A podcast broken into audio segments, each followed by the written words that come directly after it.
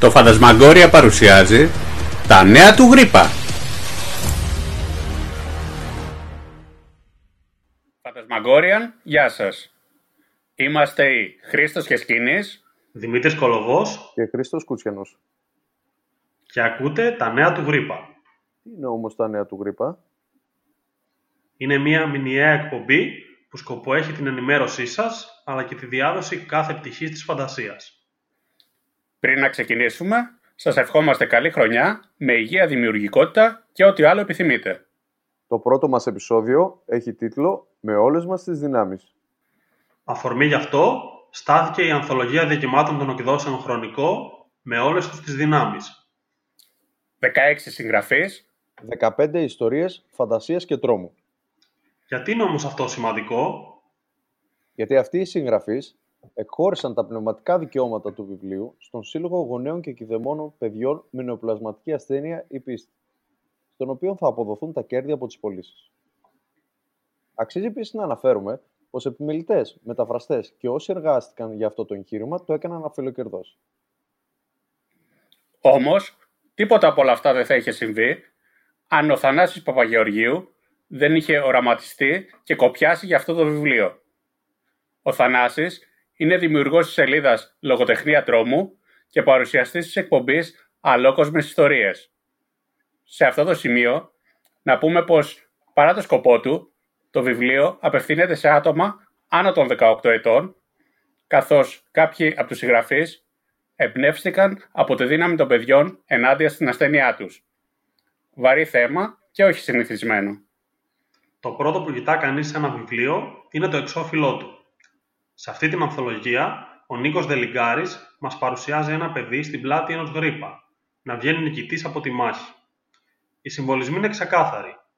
Ο γρήπας στην αρχαία Ελλάδα συμβόλιζε τη δύναμη και η σπήρα συμβόλιζε τη ζωή. Με τη βοήθεια του γρήπα αλλά και τη δική σας, οι πραγματικοί ήρωες, αυτά τα παιδιά, ίσως καταφέρουν να βγουν θριαμβευτές. Ενώστε λοιπόν τις δυνάμεις σας με τους Κράχα Μάστερτον, Ντον Χάρης, Μιχάλη Γεωργοστάθη, Γιώργο Δάμσιο, Ευθυμία Δεσποτάκη, Μάριο Δημητριάδη, Μπάμπη Δρουκόπουλο, Ζερβό, Καταρίνα Θεοδόρου, Ελευθέριο Κεραμίδα, Λένα Κικίδου. Γιώργο Κωστόπουλο, Γιώργο Λαγκώνα, Γιώργο Μεσολογκίτη, Γιώργο Μπελαούρη και Λευτέρη Μπούρο, για να συμβάλλετε κι εσείς σε αυτή την αξιόλογη προσπάθεια. η μεγαλύτερη βοήθεια που μπορείτε να προσφέρετε, εκτός φυσικά από το να αγοράσετε το βιβλίο, είναι να το ζητάτε από τα βιβλιοπωλεία.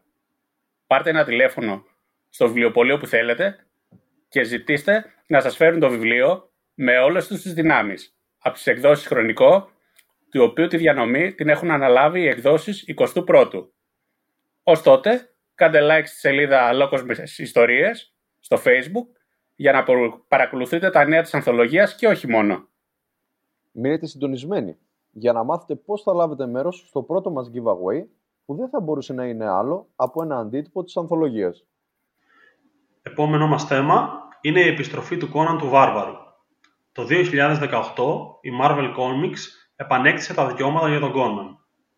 Η σειρά που θα δούμε αποτελείται από 12 τεύχη που εκδόθηκαν σε δύο graphic novels από τις εκδόσεις Οξύ για την Ελλάδα με τίτλο «Η ζωή και ο θάνατος του Κόναν». Σεναριογράφος της καινούριας σειράς είναι ο Jason Aaron, ένας από τους δημοσιελεύθερους συγγραφείς της Marvel. Βασικός σχεδιαστής είναι ο Μαχμούντ Αζράρ, με τον Τζεράρντο Ζαφίνο να υπογράφει δύο από τα 12 τεύχη. Στους λίγο μεγαλύτερους, σίγουρα ξενίζει το έγχρωμο σχέδιο, αλλά τα σκίτσα είναι εντυπωσιακά. Η πλοκή ακολουθεί τον Κυμέριο Βάρβαρο σε όλη τη διάρκεια της ζωής του. Τρομερά κτίνη από το παρελθόν εμφανίζονται και ο βασιλιάς της Ακουιλόνια συναντά την τελική του μοίρα. Τι βρίσκεται όμως πέρα από τον θάνατο; Είναι ο Κρόμ ή μήπως η επόμενη περιπέτεια; Ας αφήσουμε όμως εδώ τα πολλά λόγια και ας ακούσουμε το Χρήστο Κεσχίνη, έναν φανατικό οπαδό του Κόναν. Αυτό για το οποίο ξεχωρίζει ο ήρωας του Ρόμπερτ Χάουαρντ είναι σίγουρα η θέληση για ζωή.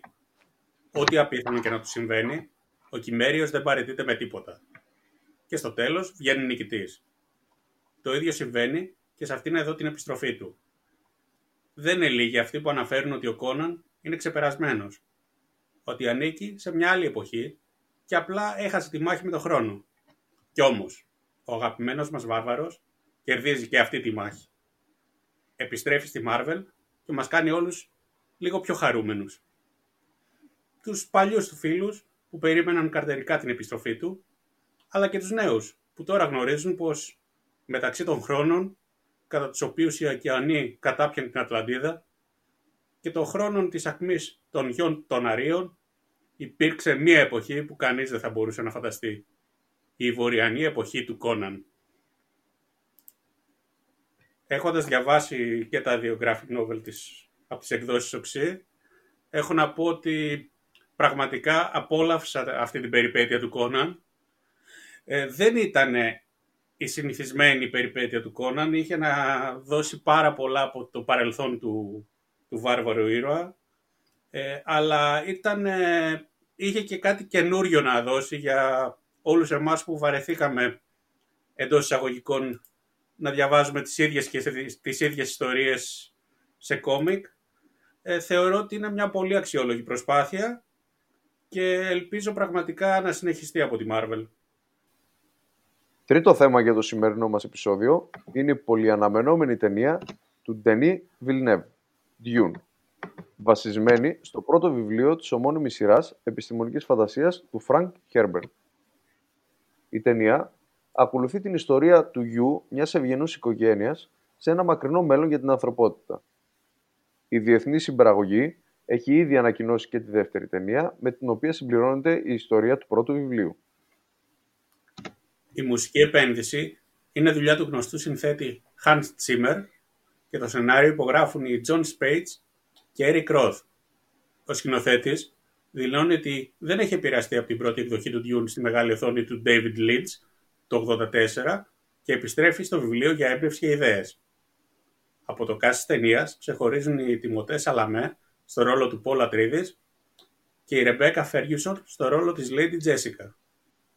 Τοποθετημένος στο μακρινό μέλλον, το Dune ακολουθεί τον Paul Atreides, του οποίου η οικογένεια αναλαμβάνει τον έλεγχο του πλανήτη Αράκης. Λόγω του ότι αποτελεί τη μοναδική πηγή ενός εξαιρετικά πολύτιμου πόρου, ο πλανήτης γίνεται αντικείμενο διεκδίκησης και διαμάχης. Ο νερός πρωταγωνιστής και η οικογένειά του προδίδονται και η πλοκή εξερευνά θέματα πολιτικής, θρησκείας και σχέσεις του ανθρώπου με τη φύση, ενώ ο ίδιος οδηγεί την εξέγερση, η οποία θα τον βοηθήσει να ανακτήσει την οικογενειακή εξουσία. Την ταινία αναμένουμε το φθινόπωρο του 2021. Ακολουθεί το The Stand, μια σειρά βασισμένη στο ομώνυμο βιβλίο του Stephen King που εκδόθηκε το 1978. Στην Ελλάδα κυκλοφορεί με τον τίτλο «Το κοράκι». Το βιβλίο του King δείχνει πιο επίκαιρο από ποτέ, περιγράφοντας έναν κόσμο που έχει πληγεί από μια θανατηφόρα επιδημία η οποία έχει αφανίσει το μεγαλύτερο μέρος του ανθρώπινου πληθυσμού. Το μεταλλαγμένο στέλεχος της γρήπης, που ευθύνεται για τη μαζική εξάλληψη σχεδόν ολόκληρης της ανθρωπότητας, φαντάζει ανατριχιαστικά οικείο. Οι επιζώντες καλούνται να ξεπεράσουν τις αντικσότητε και ενώ οι δομές κάθε κοινωνίας έχουν διαλυθεί, αυτοί πρέπει να επιλέξουν έναν ηγέτη. Από τη μία έχουμε την μητέρα Abigail, μια αιωνόβια καλοσυνάτη γυναίκα, και από την άλλη τον Randall Flank, που αναζητά το χάος και τη βία. Από πολλούς θεωρείται ο πιο μοχθηρός χαρακτήρας του Stephen King. Το 1994 έκανα την εμφάνισή της μία μίνι σειρά και μετέφερε την ατμόσφαιρα του βιβλίου με αρκετή επιτυχία. Το Δεκέμβριο του 2020, οι Josh Boone και Benjamin Cavell έφεραν στη μικρή οθόνη μία νέα εκδοχή του βιβλίου. Μέχρι και σήμερα έχουν κυκλοφορήσει τα πρώτα επεισόδια της σειράς. Και αν και ελπίζουμε αυτό να αλλάξει, μέχρι τώρα οι θεατές δείχνουν να είναι απογοητευμένοι. Κυριότερο αρνητικό χαρακτηριστικό φαίνεται να είναι η διαχείριση της πλοκής και του χρονικού συνεχούς της ιστορίας από το σκηνοθέτη. Αν και υπάρχει η φήμη για μια κατάρα που κυνηγάει τις περισσότερες μεταφορές των ιστοριών του Stephen King, δεν πάβουμε να ελπίζουμε πως πριν η σειρά τελειώσει, θα έχει γλιτώσει από αυτήν τη σκοτεινή κληρονομιά. Ας μην ξεχνάμε ότι κάθε σειρά ή ταινία ε, πάντα έχει τους υποστηρικτές της ε, και αυτούς που είναι κατά. Ε, η αλήθεια είναι πως βλέποντας τα δύο πρώτα επεισόδια της σειράς, ε, επειδή δεν έχω διαβάσει και τα βιβλία, ούτε έχω δει την, ε, την μίνι σειρά που βγήκε παλιότερα, ε, μου δημιούργησε αρκετή δυσκολία το γεγονός ότι είχαμε πολλά flashback, πολλά μπρος πίσω. Ε, ήταν, ήταν αρκετά προβληματικό για μένα, για να ακολουθήσω την πορεία της ιστορίας. Εγώ έχοντας ε, διαβάσει το βιβλίο και έχοντας δει πρόσφατα την παλιότερη σειρά, ε, θα πω ότι όντως ε, αυτά τα flashback και τα μπρος πίσω δημιουργούν ε, στους καινούριους μια δυσκολία να παρακολουθήσουν την σειρά, αλλά σίγουρα οι οπαδοί του, του βιβλίου θα την απολαύσουν. Ελπίζουμε η συνέχεια να είναι καλύτερη. Τελευταίο σε σειρά, αλλά όχι και στην καρδιά μας από τα νέα του Ιανουαρίου, έρχεται το πολυαναμενόμενο Hogwarts Legacy. Ένα single player open world RPG παιχνίδι που βασίζεται στο γνωστό κόσμο του Harry Potter. Μόνο που αυτή τη φορά δεν διαβάζεις τα βιβλία σαν, άσχετος, σαν κάποιος άσχετος μάγκλ, αλλά γίνεσαι εσύ ο μαθητευόμενος μάγος. Ο παίχτης ξεκινάει τη μαθητεία του στο Hogwarts τα τέλη του 19ου αιώνα. Βρίσκεται στο 5ο έτος της φοιτησής του, αρκετά έμπειρος και με τις μαγικές του δυνάμεις στην ακμή τους ήδη έχουν διαρρεύσει τα πρώτα gameplay και τα ονόματα πίσω από τη δημιουργία του παιχνιδιού δείχνουν να ανταποκρίνονται στο ύψο της φήμης τους. Σαν παίκτης, έχεις τη δυνατότητα να διαμορφώσεις το δικό σου μοναδικό χαρακτήρα. Να επιλέξεις το δικό σου κοιτώνα και να εκτελέσεις αποστολές. Εκτός από το Hogwarts, μεταξύ άλλων θα έχεις πρόσβαση στο Hogsmeade και τη Διαγώνιο Αλέα, ενώ τα μαγικά πλάσματα και οι σκοτεινές δυνάμεις έχουν τη θέση τους σε αυτό το πολλά υποσχόμενο παιχνίδι.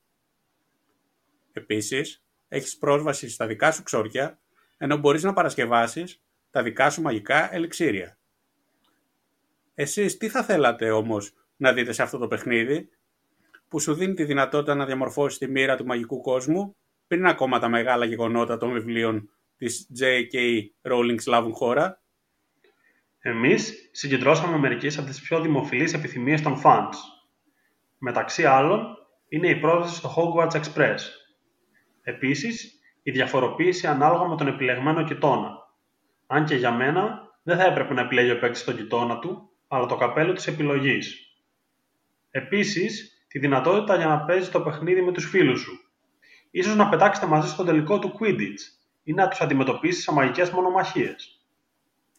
Καλό θα ήταν η έναρξη να γίνεται από το πρώτο έτος και όχι από το πέμπτο σημαντικό θα ήταν η εναλλαγή εποχών. Ποιος δεν θα ήθελε να περπατήσει στο στοιχειωμένο Χόσμιντ το Halloween ή να φάει στοιχιονισμένη από το μαγικό χιόνι μεγάλη τραπεζαρία τα Χριστούγεννα στο Hogwarts; Ίσως ακόμα και ο ίδιος ο θρηλυκός Dumbledore γεννηθείς το 1881 να είναι ένας από τους συμμαθητές σου. Θα μπορούσε ακόμα να υπάρχει δυνατότητα να μεταμορφωθείς σε ζωομάγο. Και γιατί όχι, για τους πιο άτυχους, ακόμα και σε λικάνθρωπο. Τέλος, οι λιγότεροι αγαθοί από εσάς, καλά, εντάξει, μεταξύ μας και από εμάς, ίσως προσπαθήσουν να γίνουν αυτοί των οποίων το όνομα κανείς δεν θα λέει. Ξέρετε για ποιον μιλάμε. Και θυμηθείτε, εκείνη την εποχή τίποτα δεν ήταν ασυγχώρητο. Ούτε ακόμα και κάποιες από τις πιο φωνικές κατάρες. Πριν περάσουμε στο πρώτο μας giveaway, θα μοιραστούμε μαζί σας τα δικά μας highlights για το μήνα Ιανουάριο. Για μένα ήταν η τριλογία του Ελευθέριου Κεραμίδα «Η γη της τάχτης». Για μένα ήταν μια άλλη τριλογία, αυτή των Dragonlance Chronicles και με ταξίδεψε για άλλη μια φορά στα μονοπάτια της φαντασίας. Ενώ για μένα δεν ήταν η τριλογία. Με αφορμή το Hogwarts Legacy ήταν τα βιβλία του Harry Potter που ναι, διαβάζω ακόμα μετά από δύο δεκαετίες και βάλε που πέρασαν από την πρώτη τους ανάγνωση. Πείτε μας τα δικά σας highlights αυτού του μήνα και σχολιάστε πώς σας φάνηκε το πρώτο αυτό επεισόδιο. Ανυπομονούμε λοιπόν να ακούσουμε τα νέα σας. Έτσι ώστε να μπορούμε κάθε μήνα να γινόμαστε καλύτεροι και να μεταφέρουμε σε εσάς τα νέα από το χώρο του φανταστικού. Λίγο πριν σας χαιρετήσουμε, θα σας πούμε πώς μπορείτε να λάβετε μέρος στην κλήρωσή μας για ένα αντίτυπο της ανθολογίας διηγημάτων με όλες τις δυνάμεις των εκδόσεων χρονικό, προσφορά του εμπνευστή της Θανάση Παπαγεωργίου. Για να συμμετέχετε στο πρώτο μας giveaway, μπείτε στη σελίδα του Φαντασμαγόρια στο facebook, Φαντασμαγόρια Fest, κάντε like στο post της εκπομπής, τα κάνετε ένα φίλο σας και κάντε share. Μέχρι τον επόμενο μήνα λοιπόν, η φρουρά του Γκρίπα σας χαιρετά.